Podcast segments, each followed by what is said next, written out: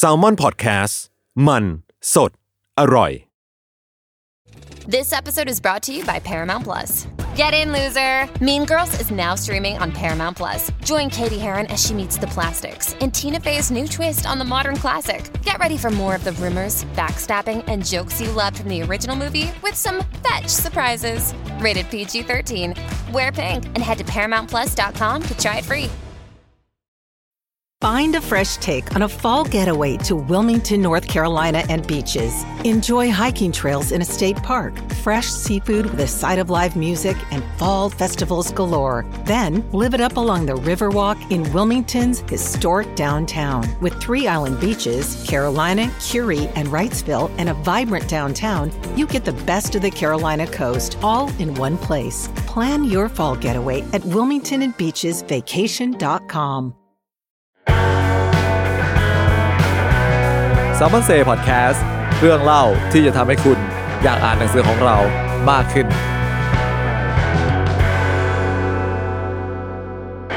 สวัสดีครับ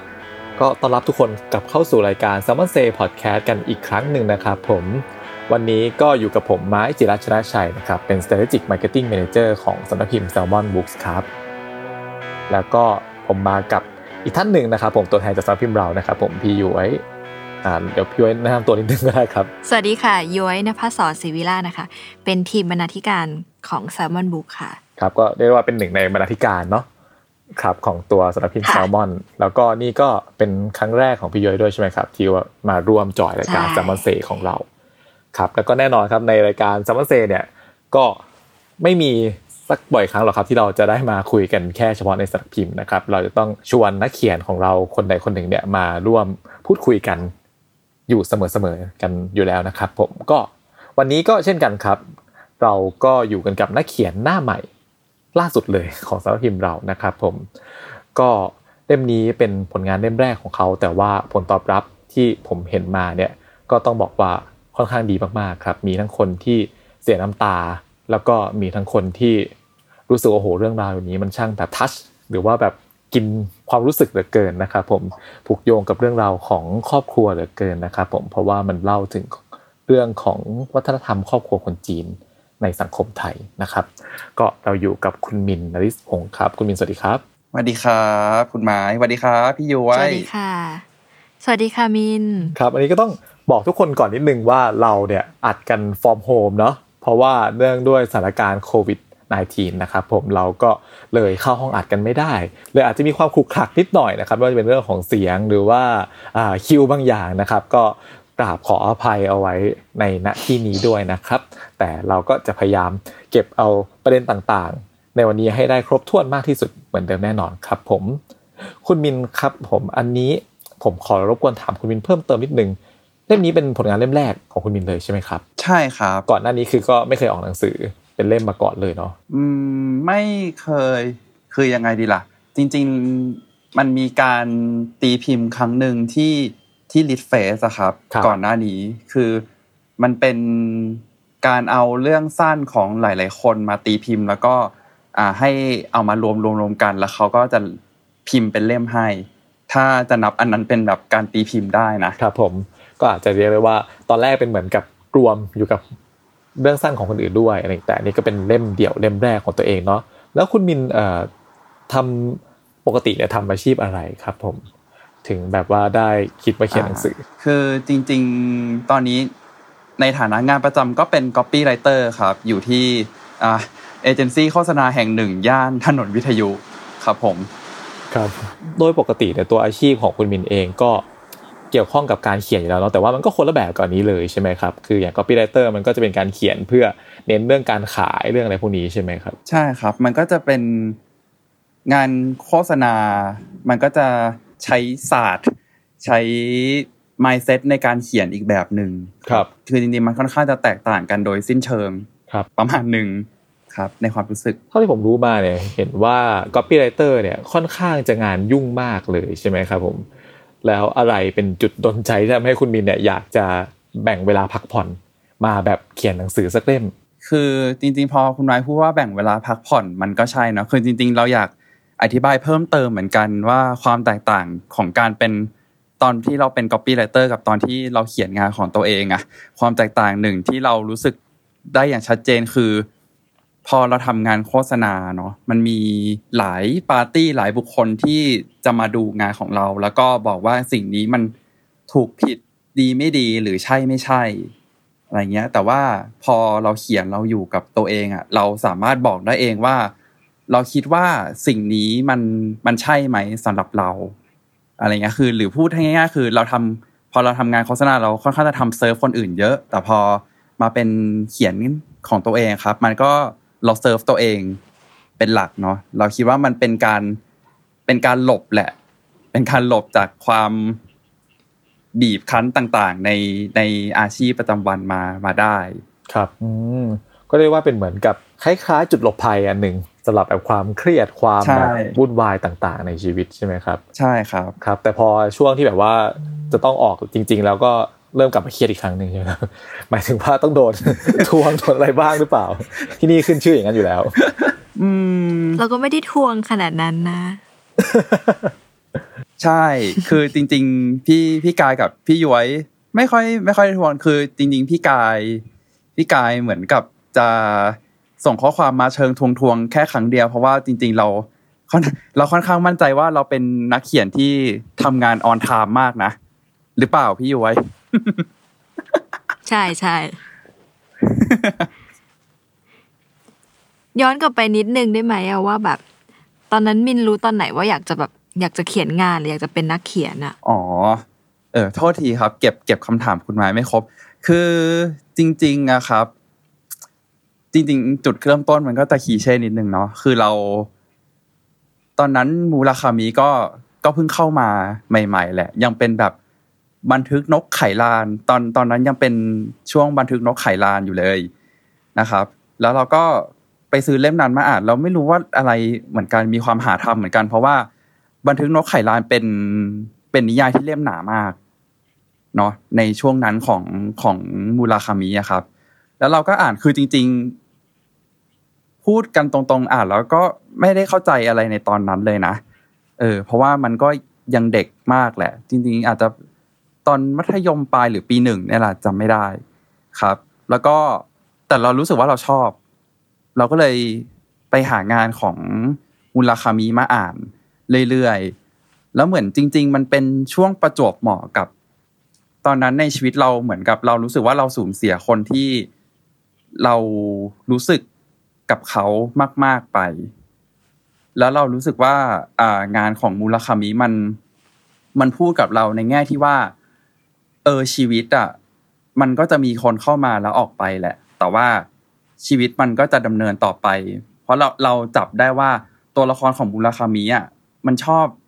พูดถึงแบบหญิงสาวที่ผมเคยเจอ หรือเหตุการณ์ที่เกิดขึ้นเมื่อนานมาแล้วอะ แล้วตอนที่ณขณะช่วงเวลาที่มันเล่าเรื่องเนี้ย คนพวกนั้นน่ะส่วนใหญ่จะไม่อยู่ในชีวิตของเขาแล้วอะ แต่เขาก็ยังต้องใช้ชีวิตต่อไป อะไรเงี้ย เราว่ามันค่อนข้าง มันค่อนข้างพูดกับเรามาก แล้วเรารู้สึกว่า เออ หรือว่าเราจะเขียนอะไรสักอย่างขึ้นมาได้เหมือนกันอะไรเงี้ยครับผม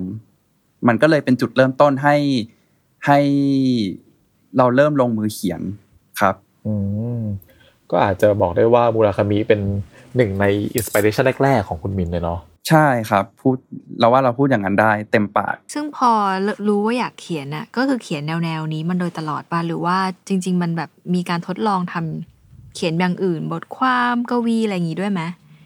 เวลารู้ตัวว่าแบบอยากเขียนแล้วทำจัดการกับความฝันตัวเองยังไง อืม เหมือนเราก็รู้ว่าเราอยากเขียนเรื่องสั้นนะพี่ย้อยแต่ว่าคือเราก็เขียนอืมแล้วก็เขียนอย่างอื่นมาเรื่อยๆแหละ ตอนนั้นมันก็มี บทคงบทความอะไรให้เขียน หรือว่าจริง ๆ กวีเราก็เคยลองลองดูแล้วก็เขียนเก็บไว้ในด็อกเรื่อยๆอะไรเงี้ย แต่ว่าเรารู้สึกว่าเออเราค่อนข้างชัดว่าเราอยากอ่าเส้นทางของเราอยากให้มันเป็นเรื่องสั้นเป็นหลักหรือเป็นจุดอย่างน้อยก็เป็นจุดเริ่มต้นอะไรเงี้ยเพราะเรารู้สึกว่าเออชิ้นงานส่วนที่ทัช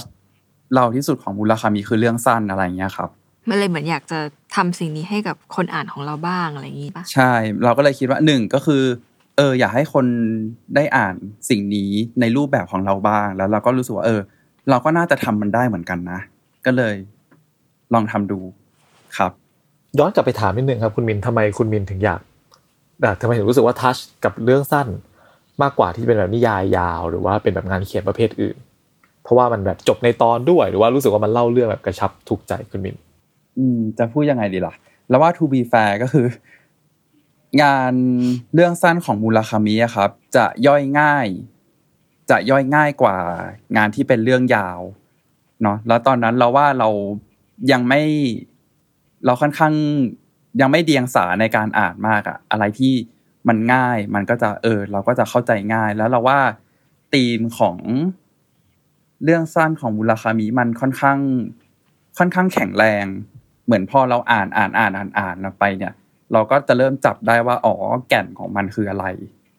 อะไรเงี้ยครับ เวลาที่เราอ่านงานมุราคามิหรือแม้กระทั่งงานคนอื่น ๆ ที่แบบอย่างที่เมื่อกี้มินบอกว่าแบบไม่ประสีภาษา แล้วฟันที่แบบมันโตขึ้นอะ เวลามินอ่านอะ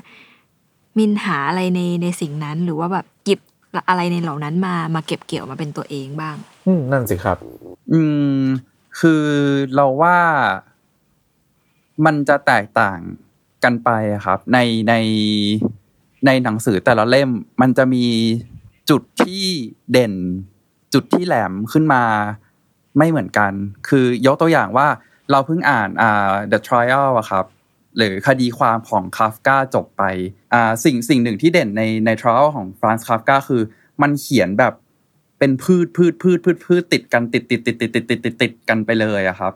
อันนั้นอันนั้นคือจุดเด่นที่หนึ่งแต่ว่าสองคือ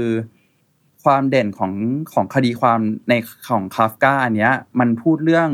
ระบบ มันพูดเรื่องคนกับระบบกับการเมืองกับงานราชการ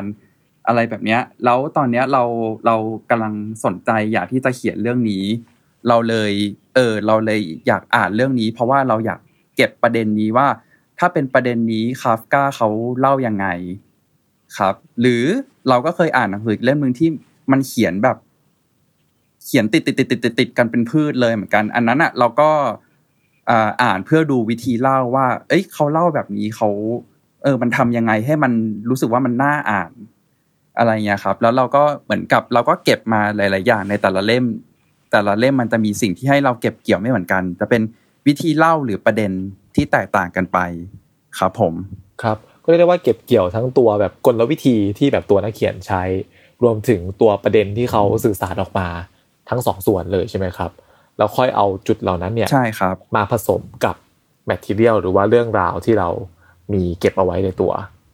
อะไรประมาณนั้นใช่ไหมครับ ใช่ครับ พอพูดถึงเรื่องราวหรือว่า material ที่มีไว้ในตัวแล้วเนี่ย เราก็อยากจะถามคุณมินก่อนเลยว่าทำไมถึงเลือกที่จะเขียนเกี่ยวกับเรื่องของครอบครัวคนจีนในไทยครับ เหมือนเหมือนในคำตอบเหมือนในคำนำแล้วกัน แต่ว่า เดี๋ยวจะพูด ตรงนี้รอบหนึ่งว่า คือเราอะครับ เหมือนช่วงประมาณก่อนที่จะเขียนหนังสือเล่มเนี้ย มันเกิดเหตุการณ์อะไรในบ้านเราไม่รู้อะแล้วเราก็มีแบบคำพูดแวบเข้ามาในหัวแบบเชี่ยบ้านกูนี่แม่งจีนมากเลยว่ะ แล้วแล้วพอมันพอมันเกิดเรื่องแบบนี้ขึ้นอะเราก็จะรู้สึกว่าพอใช้ชีวิตต่อต่อไปหลังจากวันนั้นอะมันก็จะมีอีกละว่าแบบคนจีนจริง ๆ เลยบ้านกูอะไรแบบนี้ครับทำให้เราเรารู้สึกว่า เออสิ่งเนี้ยมันมันเป็นตัวเราจริง ๆ ว่ะเราอยู่กับมันแบบมาแบบเกือบสามสิบปีอะเราคิดว่าเราน่าจะเข้าใจมันมากพอที่เราจะเขียนมันออกมาได้ เพราะว่าอันนี้เหมือนเขาก็ชอบพูดกันมาเยอะๆเนาะว่าแบบ ถ้าเวลาจะทำงานอะไรสักอย่างหรืออ่าอยากลงมือเขียนอะไรสักอย่างอะ ให้เอาจากสิ่งที่ใกล้ตัวเรา หรือสิ่งที่เราคิดว่าเราเข้าใจมันที่สุด แล้วเราก็เลยคิดว่า เออ สิ่งนี้แหละ อันนี้อันนี้คือเหตุผลที่หนึ่งเนาะแล้วเราว่าเหตุผลที่สองคือเราว่าเรื่องเนี้ย มันประเทศไทยอะเนาะแบบแทบจะเป็นมณฑลไทยกัวอยู่แล้ว คือ ไปที่ไหนก็จะต้องมีแบบ ไทยเชื้อสายจีนอะจะจีนน้อยมากจีนใหม่เก่า มันก็ต้องเป็นจีนบ้าง เราเลยรู้สึกว่าเรื่องแบบเนี้ยมันมันน่าจะทัชคนได้เยอะ คืออันนี้มันเป็นวิธีคิดจากแบบจากการทำงานโฆษณาเหมือนกันเนาะคือใน การทำงานโฆษณาครับ มันจะมีสิ่งที่เรียกว่าอินไซต์หรือแบบสิ่งที่คนรู้สึกอยู่ข้างในลึกๆ เออ แล้วพอเราพอเราคิดว่าเออเราเราอยากทำงานที่มีอินไซต์ที่จับคนได้เราเลยเลือกเรื่องนี้ เพราะว่ามันค่อนข้างจะกว้างอ๋อแล้วมีอีกคำหนึ่งคือมันเป็นบิ๊กไอเดียหมายถึงว่า ความเป็นครอบครัวคนจีน เราว่าสำหรับตัวเรามันเป็นไอเดียที่ใหญ่พอที่จะแตกออกมาเป็นประเด็นได้หลากหลาย แล้วก็มีเรื่องเล่าได้เยอะครับ เป็นเหตุผลหลักๆที่ทำให้เลือกเรื่องนี้ ครับผม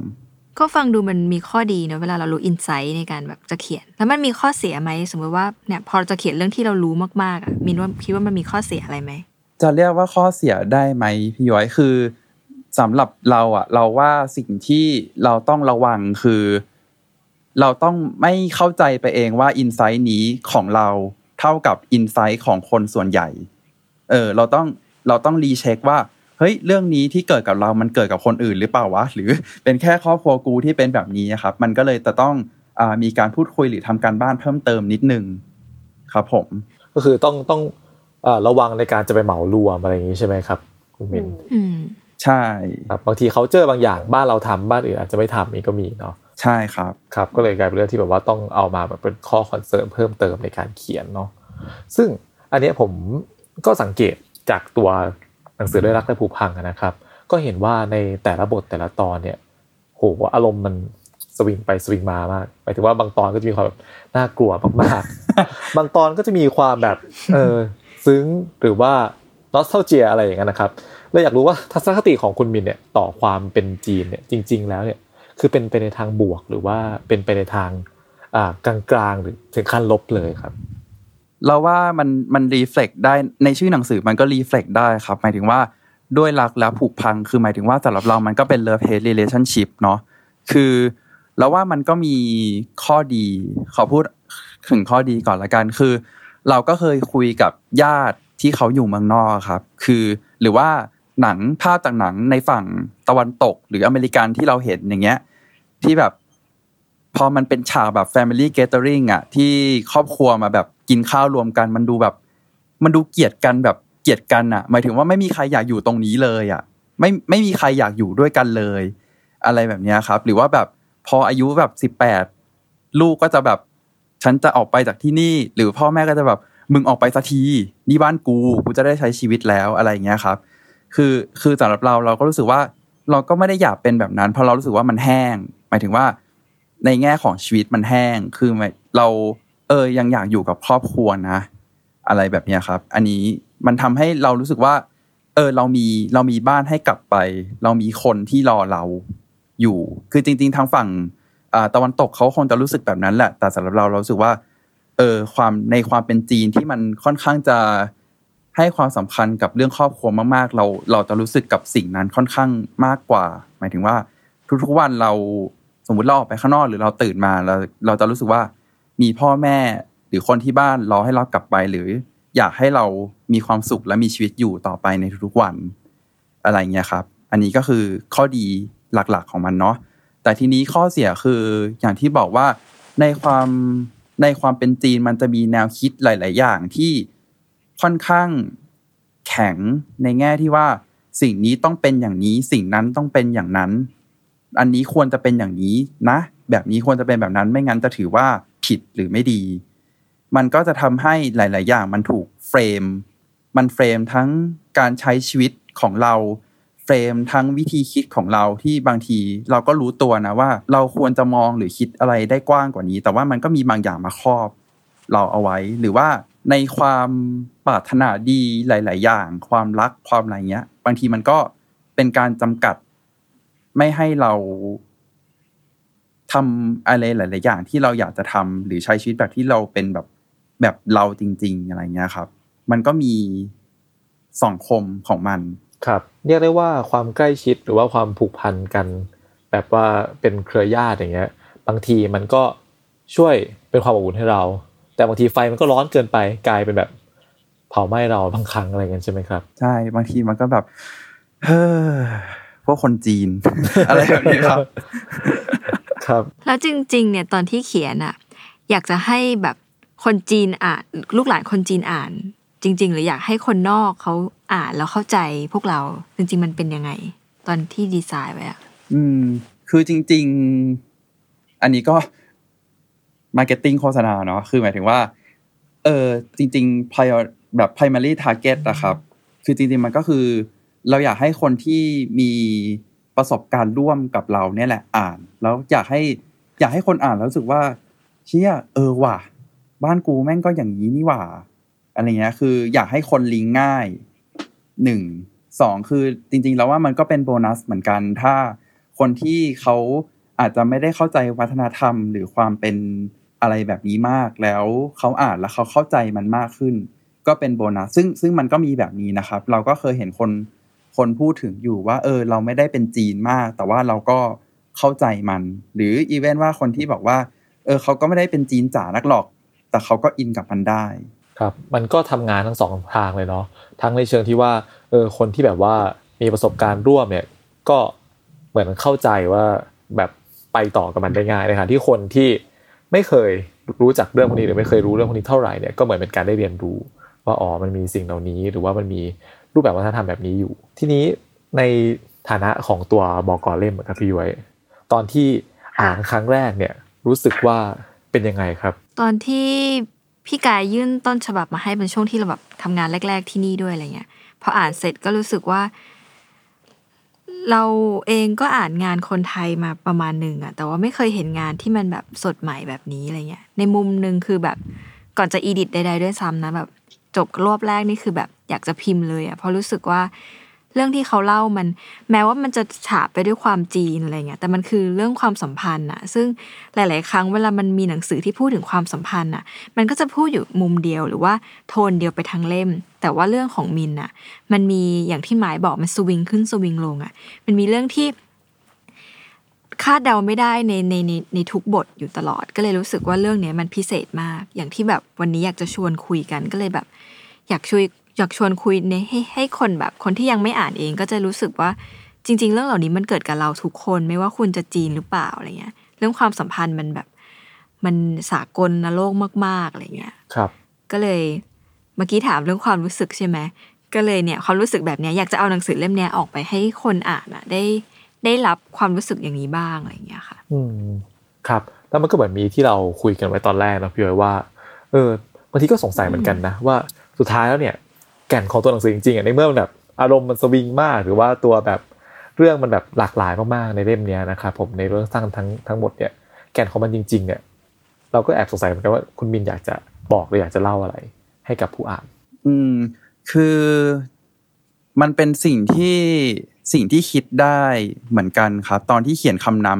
ำคำนำของหนังสือเล่มนี้ คือจริง ๆในความตั้งใจแรกมันคือเรื่องของความเป็นจีนแหละ หลาย ๆ อย่าง แต่ว่าพอเราเขียนเสร็จแล้วเราอ่านอ่านอ่านอ่านไปอะ มันคือความเป็นมนุษย์ เพราะว่ามันเป็นความสามัญของมนุษย์นะครับ หลาย ๆ อย่าง คือไม่ว่าจะเป็นคนแบบไหน เพราะว่าที่บอกว่าความสามัญของมนุษย์คือ เราเชื่อนะ เราเชื่อว่า เป็นมนุษย์อะถึงแม้ว่าเราจะรักกันอะแต่บางทีเราก็ทำร้ายกัน หรือว่าถึงบางทีเราจะรักกันผูกพันกันน่ะ ในความผูกพันนั้นน่ะ มันก็จะมีบางเหลี่ยมบางมุม บางจังหวะ บางโมเมนต์ที่เราทำให้อีกฝ่ายหนึ่งต้องเสียใจ อะไรแบบนี้ครับ หรือว่าเราก็ทำร้ายคนที่เรารักโดยที่เราไม่รู้ตัว ซึ่งเราว่าสิ่งเนี้ย พอพอถ้ามองผ่านธีม ที่มันฉาบอยู่อะ มันเราว่าแก่นของหนังสือเล่มนี้มันอยู่ตรงนี้ มันคือความแบบความสามัญของความเป็นมนุษย์นะ เราว่าครับครับผมแล้วหลังจากที่มันออกมาแล้วเนี่ย ตัวหนังสือพอไปถึงมือผู้อ่านแล้ว คุณมินคิดว่ามันมันต่างจากที่คิดไว้ไหมครับ คนเก็ตในตัวสิ่งที่เราแบบ อยากจะแบบบอกเขาไหมต่างจากที่คิดไหม สิ่งที่รู้สึกว่าต่าง แบบว่าหมายถึงว่าไม่ไม่ได้คิดเอาไว้คืออ่าความรู้สึกของคนอ่านนะครับ จะรู้สึกว่ามันค่อนข้างหนักหนามาก โดยเฉพาะในช่วงแบบช่วงต้นช่วงครึ่งแรกของเล่ม แล้วเหมือนมันจะค่อยๆ สว่างขึ้น ในในตอนท้ายแต่ในความสว่างนั้นอะ มันก็ยังมีความหม่นหม่นมัวมัวเทาๆอยู่ ซึ่งเราในฐานะคนเขียน เราไม่ได้คิดว่า ตอนเขียนเราไม่ได้เราไม่ได้รู้สึกว่าอยากให้มันแบบ หนักหนักมากขนาดนั้น เออ แต่ว่าพอพอพอคนอ่านเขามาคุยกับเราเราก็ อ๋อ จริง ๆ แล้ว เรื่องของเรามันค่อนข้างจะทำงานกับคนมากกว่าที่เราคิดเหมือนกันนะ อะไรแบบนี้ครับ อันนี้อันนี้คือข้อแตกต่างที่รู้สึกว่า อ่าค่อนข้างต่างจากที่คิดเอาไว้มากเหมือนกัน ส่วนหนึ่งเนี่ยอาจจะเป็นเพราะ culture ของแต่ละบ้านที่เจอมาแตกต่างกันด้วยหรือเปล่าครับ เหมือนกับว่าคือแต่ละบ้านมันจะมีความเป็นจีนบางอย่างที่เฉดความเข้มข้นเนี่ยก็จะแตกต่างกันไป บางคนเจอมาหนักเนี่ยก็อาจจะรู้สึกว่าโอ้โหมันมันแบบไปไปไปผูกโยงกับความรู้สึกของเขาพอดีอ๋ออ่าพอพอคุณไม้พูดอย่างเงี้ยก็เดี๋ยวจะอ่าอยากอธิบายต่อนิดนึงคือ เราก็อ่านอ่านพวกรีวิวหรือว่าคนที่คอมเมนต์มาบ้าง เนาะแล้วเราสิ่งหนึ่งที่เราจับได้คือ แต่ละคนนะครับ จะมีเรื่องที่ชอบที่สุดไม่เหมือนกัน คือบางคนอาจจะชอบเรื่องที่สองมากที่สุด บางคนอาจจะเป็นเรื่องเรื่องที่หกหรือเรื่องที่เจ็ดหรือว่าบางคนก็จะเป็นเรื่องสุดท้ายไปเลย หรือว่าบางคนก็จะเป็นเรื่องที่เก้าคือ เรารู้สึกว่า เออแต่แต่ละคนน่ะ มันมีเรื่องที่กระทำกับเขามากน้อยไม่เหมือนกันครับ ครับ ซึ่งสำหรับตัวเราในคนเขียนเนาะมันก็สนุกดีที่ได้ดูว่าแบบ เออ ใครชอบเรื่องไหน แล้วเราก็คงจะคิดว่า เพราะอะไร เออเขาเจออะไรมาทำไมเรื่องนี้มันถึงกระทำกับเขาไม่เหมือนคนนี้ทำไมเรื่องนี้เขาอ่านแล้วเขาร้องไห้ทำไมเรื่องนี้เขาอ่านแล้วเขาชอบไอ้พวกนี้มันบ้าดีว่ะ อะไรแบบเนี้ยครับ มันก็สนุกดีที่ได้ดูความคิดเห็นของคนครับผม คือเสริมของบินคือว่าจริงๆไอ้ความจีนหรือครอบครัวที่ว่าต่อให้เราจีนเหมือนกัน มันก็ไม่เหมือนกันอย่างที่ไม้บอกจริง เราจีนแต้จิ๋วก็แบบหนึ่งเนาะอาจจะแบบลูกเยอะพี่น้องเยอะ จีนกวางตุ้งด้วยแบบ อาจมาจากฮ่องกงเขาอาจจะแบบเขาเรียกว่าไงอะมีความแบบ น้อยๆมินิมอลอะไรเงี้ยแต่ละที่มันไม่เหมือนกันแล้วนั้นมันก็เลยทำงานกับคนอ่านที่แบบต่างกันมาก ๆ บางคนแบบไม่ได้จีนเลย ก็ยังรู้สึกว่า เข้าใจว่าเพื่อนหรือคนสนิทที่เป็นคนจีนเขาเจออะไรแบบนี้ มันก็เปิดมุมมองกันและกันในบางอย่างเหมือนกันอะไรเงี้ยแต่สนุกอย่างที่มินบอกเราก็แอบตามอ่านว่า เขาชอบเรื่องไหนกันเลยกลายเป็นว่า มันสนุกมากที่ทุกๆคนน่ะ ชอบไม่เหมือนกันเลย ซึ่งมันไม่ไม่ค่อยมีหนังสือที่ทำงานแบบนี้ ปกติหนังสือเนี่ย มันก็จะมีเอ่อคนทำหนังสือเราก็จะรู้ว่า เราจะเก่งได้ว่าคนน่าจะชอบเรื่องนี้ที่สุดอะไรเงี้ยในขณะที่หนังสือมินอะ สิบเอ็ดเรื่องสิบเอ็ดประเภทสิบเอ็ดอารมณ์ก็คือแบบสนุกมากที่คนอ่านมีฟีดแบ็กแบบนี้กับพวกเราใช่ไหมอืมผมเพิ่งคุยกับน้องฝึกงานเมื่อวาน น้องฝึกงานเขาเล่าให้ผมฟังว่าอ่านจบแล้ว ไปถึงบทหนึ่งร้องไห้เลย คือแบบ ร้องไห้แบบอย่างไม่รู้ว่าทำไมถึงร้องขนาดนั้นเลยครับ ซึ่งก็ผิดคาดจากที่ผมคิดนะว่าทำไมไปร้องไห้บทนั้นเลย ผมนึกว่าเป็นอีกบทหนึ่งอะไรอย่างเงี้ยครับผมคือคือแม้แต่แล้วความเอฟเฟกต์มันก็จะเป็นคนละแบบกันอะไรเงี้ยไปอย่างที่พี่ย้อยว่าเลยครับผมทีนี้ครับผมมันก็เลยเหมือนกับพี่ย้อยกับผมก็อยากจะมาชวนคุยกันด้วยเนาะว่า แล้วแต่ละคนล่ะเจอความเป็นจีนมาแตกต่างกันแบบไหน อย่างของพี่ย้อยเนี่ยพี่ย้อยคิดว่าอะไรที่รู้สึกว่าน่าจะแปลกแตกต่างจากคนอื่นมากที่สุด ในความเป็นจีนของที่ตัวเองเจอมา อืม เราไม่ค่อยถูกกระทำในความเป็นลูกสาวหรือหลานสาวอะเรารู้สึกว่าไม่เป็นไร แต่บ้านอื่นน่ะอาจจะรู้สึกรุนแรงว่า การเป็นลูกสาวแล้วแบบไร้ตัวตนอะไรเงี้ย เรากลับชอบว่า เออ ไม่มีตัวตนก็ดี ไม่ต้องมาคาดหวังหรือแบบ ผูกมัดอะไรมากมายอะไรเงี้ย ทีเนี้ยดังนั้นเราก็เลยรู้สึกว่าเรื่องสิบเอ็ดเรื่องที่อ่านน่ะมัน บางเรื่องเราก็รู้สึกว่าเราเป็น ตัวเอก บางเรื่องเรารู้สึกเราเป็นตัวประกอบ หรือบางเรื่องเราเป็นส่วนหนึ่งที่ทำให้เกิดเหตุการณ์แบบนั้นอะไรเงี้ยตอบคำถามหรือเปล่านะ เราเลยรู้สึกว่าความจีนของเราเนี่ย มันก็แบบกระจายกระจายอยู่ในเล่มอะไรเงี้ยเราว่าทุกคนก็น่าจะคล้ายๆกันปะวันนี้เล่นไหนอย่างที่ไม้บอกอยากชวนคุยว่าแบบ ไปเจออะไรกันมาบ้างมาเลยแบบอินกันตรงไหนอะไรเงี้ยของไม้นี่จีนเซี่ยวไหนบ้าง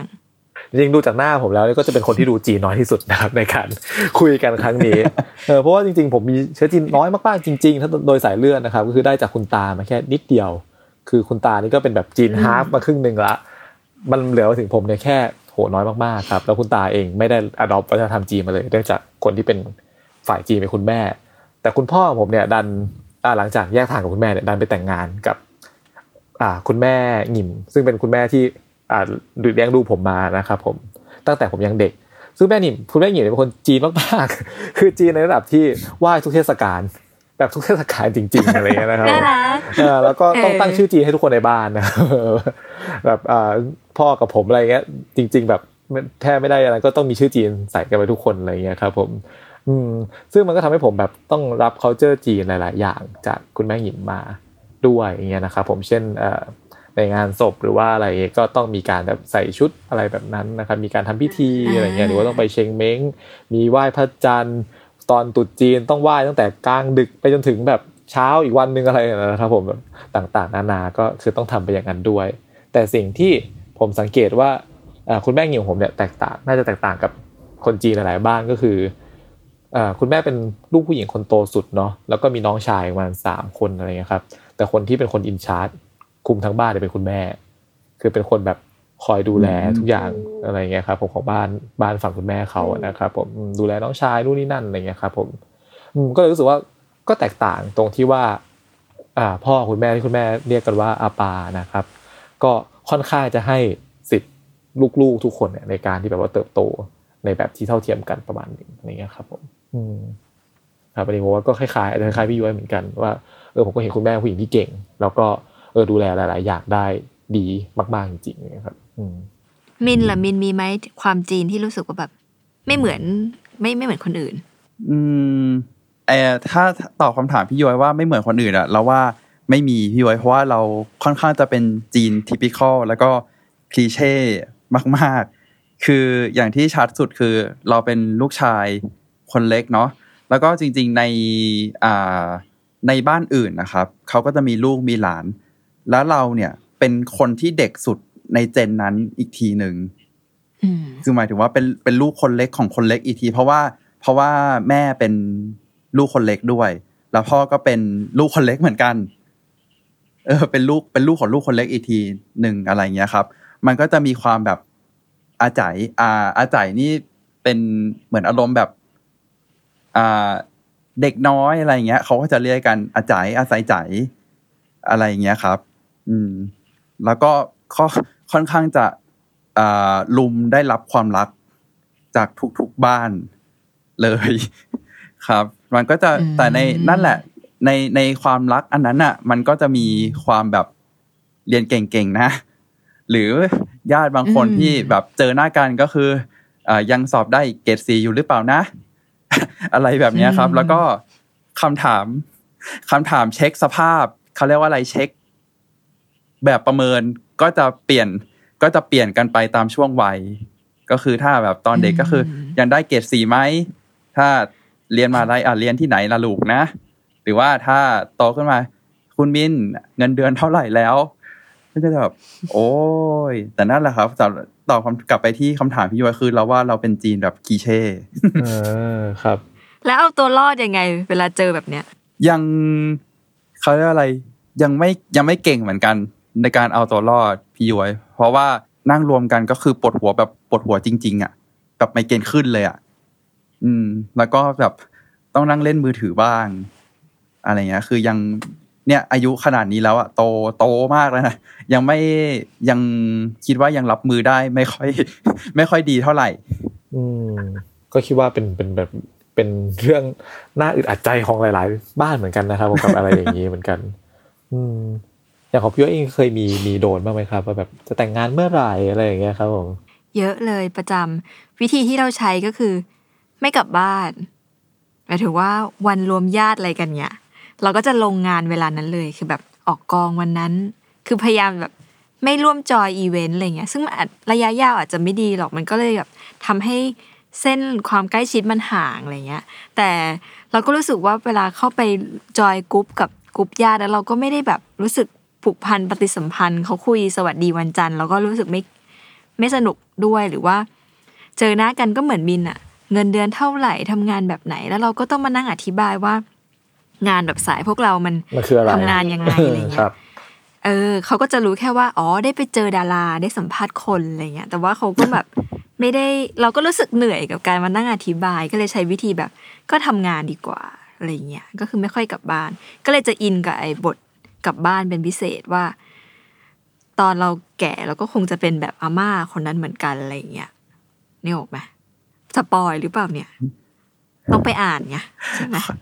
แต่แต่ขอขอเสริมพี่ย้อยนิดนึงได้ไหมครับ อืม ได้ค่ะ คือในในแง่ของการรวมญาตินะครับ อันเนี้ยมันเป็นมันเป็นอีกเขาเรียกอะไร เป็นอีกโจทย์หรือเป็นอีกความกดดันเราของเราส่วนตัวเราเหมือนกันนะ เพราะว่า ด้วยความที่เราเป็นลูกชายคนเล็กใช่ไหมแล้วคืออย่างอย่างเรามีพี่อย่างเงี้ย พี่เราแม่งเทเลยเว้ยเออ คืองานรวมญาติจะใครจะกินข้าวกันคือ กูไม่ไปอะ กูไม่ไปไหนทั้งนั้นน่ะ เออ แต่ว่าอันเนี้ยเราก็เข้าใจเขาเพราะว่าตอนเด็กอะเขาก็เจอมาเยอะ เออ แต่ว่าทีเนี้ย พอมันมาตกอยู่ที่เราเรารู้สึกว่า เออ เราก็เป็นเหมือนเราเป็นหลานชายอะ เราเป็นลูกชายอะ เราก็ต้องไปหน่อยปะวะ คือถ้าเราหายไปมันก็คงจะแบบเขาคงจะเสียใจเราเราก็จะคิดเรื่องนี้เยอะเหมือนกันนะเราก็เลยแบบ อะสุดท้ายแล้วต่อให้แบบ กูจะทรมานขนาดไหนแต่มันก็แป๊บเดียวอะ เออ แต่หมายถึงว่าพอไปแค่เห็นหน้าเขาก็ดีใจอะไรอย่างเงี้ยเออมันมันก็เป็นความอีหลักอีเหลือ เหมือนกันว่าแบบ เออ ไปก็ทุกนะแต่เราก็คิดว่าเราก็ต้องไปอยู่ดีมันเป็นหน้าที่หรืออะไรสักอย่างหนึ่งอะ เราก็ยัง หาคำจำกัดความให้มันไม่ได้เหมือนกัน อะไรแบบเนี้ยครับ อืมอันนี้คือรับไม้ต่อจากพี่ย้อยเนาะน้องชายเราก็แบบนี้เหมือนกันก็คือ มันสุดท้ายมันก็คือทางบ้านก็ต้องส่งตัวแทนไปอะไรเงี้ย เพราะว่ามันก็จะเป็นหน้าตาพ่อแม่เราเหมือนกันนะว่าแบบเหมือนเหมือนลูกบ้านนี้ไม่เอาญาติหรือเปล่าอะไรเงี้ย ก็ต้องมีตัวแทนไป ก็จริง ๆ ทางแก้อีกทางหนึ่งก็พี่ย้อยก็แต่งงาน แล้วก็จะได้แบบหมดหมดเป็นหนึ่งคำถามใช่ไหมครับ มีเฟสสองใช่เฟสสามใช่แน่นอนอ๋อ ใช่ใช่ก็ต้องถามอีกเป็นใครเงินเดือนเขาเท่าไหร่คือแบบ มันจะแบบมายุ่งไม่ใช่จะว่าจะยุ่งแบบก็ไม่ได้แต่ว่า ความรักมันเป็นเรื่องของคนสองคนไม่ได้ในในเมื่อแบบในครอบครัวจีนก็อะถามใช่เป็นปะลูกบ้านไหนมันแบบมันแบบของชาวบ้านบอกเลยเออเป็นลูกบ้านไหนอะไรอย่างเงี้ยแซ่อะไรอะไรเงี้ยมันเคยมีถึงขั้นนี่เมาแม่ได้ไหมแบบว่าคนจีนเขาจะมีกฎอย่างหนึ่งใช่ไหมว่าแบบ ห้ามแต่งงานแซ่เดียวกันอะ ทุกวันนี้คือญาติๆต้องให้ไปถามตลอดว่าแฟนฉันเนี่ยแซ่อะไร เพราะถ้าแซ่เดียวกันเนี่ยคือห้ามแต่ง โอ้ยอันนี้แรงว่ะ เคยได้ยินเคยได้ยินนี้ป่ะเคยได้ยินอันนี้ป่ะเขาแซ่เดียวแซ่เดียวกันห้ามแต่งโอ้ไม่ไม่เคยเหมือนกันนะครับพี่ย้อยพี่ก็บอกแล้วว่าถ้าแบบต่อให้แซ่เดียวกันพี่ก็แต่งเออเออเออเรามันต้องปลดแอกใช่ไหมเออปกแอกขึ้นมา เออคือมันอาจจะเป็นวิธีหนึ่งในการกันกันการเป็นเครือญาติอะไรอย่างงี้ใช่ไหมครับ การว่าแบบว่าเออเป็นแบบตระกูลเดียวกัน อาจจะเป็นแบบมีร่วมสายเลือดกันโดยไม่ไม่ไม่ไม่ได้ตั้งใจเนาะใช่แซ่หนึ่งแซ่เนี่ยคนใช้กันเป็นสิบล้านคนนะใช่เออแปลว่าเราตัดโอกาสในการเจอเนื้อคู่แล้วสิบล้านนะครับผมอีกเรื่องหนึ่งมันก็จะเป็นเรื่องแบบพิธีกรรมแล้วล่ะต่างเออๆว่าต้องแบบต้องไปเชงเมงนี่เชงเมงนี่สำคัญที่สุด เพราะว่าเป็นการกลับไปหาบรรพบุรุษเนาะเออ แล้วก็แบบแต่ว่าหลังๆ ไม่รู้ว่าเพราะเราเขียนเล่มนี้ขึ้นมาด้วยหรือเปล่านะ เราเลยอยากรู้เหมือนกันว่าไอคนที่กูไหว้มาแบบไหว้มาตลอดชีวิตเนี่ยมันเป็นใครกันบ้างวะ คือเหมือนเราจะรู้จักแต่แค่แบบอากงอากงกับผอผออากงกับผอผอก็คือเหมือนกับอากงกับอ่าคุณคุณตาคุณยายอะไรอย่างเงี้ย แล้วก็แบบอืมมันก็จะมีในอ่าสุสานกวางตุ้งของเราอะครับ มันจะอยู่ตรงแถวแถวบ้านเรา อยู่ในเมืองใช่ไหมแล้วมันก็จะมีหลายจุดหลายเช็คพอยที่ต้องไปไหว้ก็จะเป็นอากงอาผอแล้วก็เข้าไปอีกส่วนหนึ่งแล้วก็เข้าไปลึกอีกส่วนหนึ่งอะไรเงี้ย แล้วก็ปีที่แล้วเองเพิ่งถามมาว่าแบบม้าเนี่ยใครนะมันก็จะบอกอ๋อเนี่ยเป็นไทยผอไทยผอก็คือทวด ใช่ แต่ว่าเราก็จะมีอย่างเราจะมีไทยผอสองคนคือ เพราะว่า อ่าไทยก้งเนี่ยก็คือทวดผู้ชาย ตาทวดเขาจะมีภรรยาสองคน อะไรเงี้ย แล้วพอแบบ เออภรรยาอีกคนเสียก็ก็ซื้อ อ่าห่วงซุยให้ด้วย อะไรเงี้ย แล้วก็ไหว้ไหว้ไปอ๋อนี่นะหรือ อะไรอะไรแบบเนี้ยครับ อืม อันนี้เป็นเชงเม้งเนาะแล้วก็จะเป็นอีกวันหนึ่งอย่างตรุษจีนอย่างเงี้ย ก็จะเปิดประตูรับเทพละแล้วก็แต่ละปีก็จะมีทิศอืมไม่เหมือนกัน หันนี่หันนี่มีกระดาษ พ่อก็จะแบบวางนี่วางนี่วางนี่วางนี่อะไรอย่างเงี้ยแล้วอะไหว้ถึงเวลานี้ไหว้เสร็จแล้วก็ทิ้งไว้แล้วก็เดี๋ยวพ่อเก็บเอง อะไรเงี้ย เราว่ามันก็หมายถึงว่ามันก็ดีไหมมันก็ดีตราบใดที่มันยังไม่ได้มีผลกระทบอะไรมากอะไรเงี้ย ครับ ผม มันก็สบายใจดีครับ จริงๆ เหมือนเมื่อกี้ฟังคุณมินเล่านี่ก็แบบ โอ้ก็ยังก็ยังงงไปนิดนึงนะครับว่าแบบว่าใครเป็นใครบ้างใช่พอเราแบบเออถ้าถ้าต้องไปแบบทำพิธีเองนี่ก็อาจจะแบบงงเหมือนกันจริงๆผมก็ชื่นชมมากๆนะเวลาที่ผู้ใหญ่เขาสามารถจำลำดับต่างๆ ได้แบบเป๊ะมากๆอะไรเงี้ยว่าแบบว่าเออใครเป็นใครในตระกูลบ้างต้องไหว้ใครอะไรก่อนอะไรเงี้ยครับ ผม ก็แบบอืมชื่นชมมากแค่ของไหว้ผมก็ลืมแล้วว่าต้องทุกวันนี้ต้องเตรียมอะไรบ้าง ก็คิดว่าเนี่ยความเป็นจีนนะครับของแต่ละบ้านก็คงจะเป็นแบบประมาณนี้เนาะหลายๆ คนก็อาจจะมี experience ร่วมๆกัน ในเรื่องเหล่านี้นะครับผมซึ่งมันก็เป็นอีกอันหนึ่งที่ทำให้หนังสือด้วยรักและบุพังเนี่ยโดดเด่นขึ้นมาจากเรื่องอื่นๆนะครับมันคือจุดร่วมของความเป็นคนไทยเชื้อสายจีนของหลาย ๆ คนนะครับผมรวมถึงใครก็ตามที่อาจจะไม่ได้เกี่ยวข้องหรือว่าผูกพันกับเรื่องเหล่านี้เป็นพิเศษเนี่ยแต่ผมก็เชื่อว่า คุณต้องแบบเคยเห็นบ้างแหละ หรือว่าเคยแบบผ่านตาในสื่อหรือว่าภาพยนตร์ หรือว่าแบบแม้แต่เพื่อนคนใกล้ตัวเนาะที่เอาง่ายๆสุดหลังตุจีนเนี่ยจะต้องมีคนแบบ บอกว่าเอ้ยได้อ่างเปาเท่าไหร่หรือว่าเอาของไหว้มาฝากเพื่อนอะไรเงี้ยผมว่าต้องต้องมีกันบ้างในหลาย ๆ ที่นะครับผมก็ EP นี้ก็คงจะชวนคุณมินคุยเรื่องเหล่านี้ประมาณนี้นะครับผมเดี๋ยว EP ต่อไปเราก็ยังจะอยู่กับคุณมินเหมือนเดิมครับ แต่คราวนี้ก็จะย้อนกลับไปถึงเรื่องที่ว่านี่เป็นหนังสือเล่มแรกเนาะที่คุณมินออกในนามส่วนตัวคนเดียวนะครับผมเราอยากจะรู้ว่าการกว่าจะมาแบบเป็นนักเขียนได้เดบิวต์ออกกับสำนักพิมพ์แซลมอนเนี่ย ต้องแบบผ่านขั้นตอนมากมายแค่ไหน และเราจะชวนไปคุยถึงเรื่องที่ว่า ในแต่ละตอนของเรื่องสั้นทั้งสิบเรื่องนี้เนี่ยมันมี concept idea อย่างไรนะครับผมก็ต้องบอกเลยเลยว่าใครที่อ่านแล้วนะครับผมก็พลาดไม่ได้หรือว่าใครที่ยังไม่อ่านเนี่ยก็เหมือนมาแอบฟัง spoil นิดๆก่อนที่จะไปลองรับ experience เหล่านี้ด้วยตัวเองดูก็ได้นะครับผมสำหรับ EP นี้ก็คงประมาณนี้นะครับ พวกเรา 3 คนก็ ขอลาไปก่อนนะครับ แล้วเดี๋ยวพบกันใหม่ใน EP หน้า สวัสดีครับ สวัสดีค่ะ สวัสดีครับ